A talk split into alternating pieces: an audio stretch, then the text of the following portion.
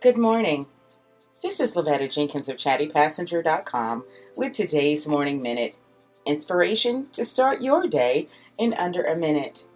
Today's positive thought says Discipline is doing what needs to be done even when you don't want to do it. I can tell you that there are days when I do not want to wake up at 4 o'clock in the morning to start my day, especially if I've had a pretty rough night. There are some days when I just don't want to do all the necessary things that I know need to be done.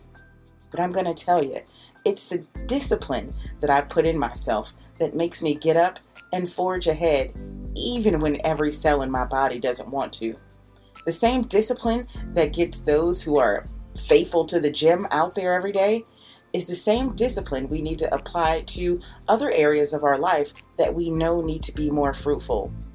Today, think of the areas where you could use more discipline and strive to put it there. It'll be good for you in the long run, I promise. This has been Lavetta Jenkins of ChattyPassenger.com with today's Morning Minute. I'll see you tomorrow.